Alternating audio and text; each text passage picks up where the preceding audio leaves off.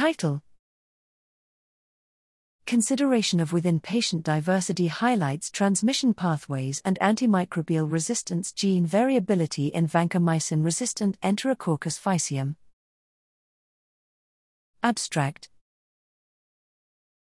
Whole genome sequencing is increasingly applied to healthcare associated vancomycin resistant Enterococcus faecium, VREFM, outbreak investigations using single bacterial colonies from individual patients.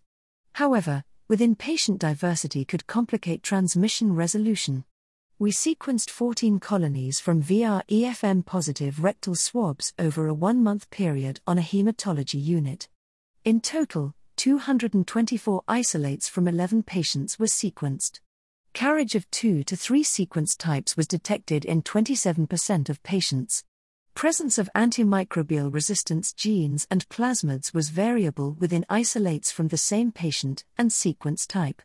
We identified two dominant sequence types, ST80 and ST1424, with two putative transmission clusters of two patients within ST80 and a single cluster of six patients within ST1424 we found transmission resolution was impaired using fewer than 14 colonies, and therefore there is a need to capture and consider VREFM within patient diversity to ensure accurate resolution of transmission networks.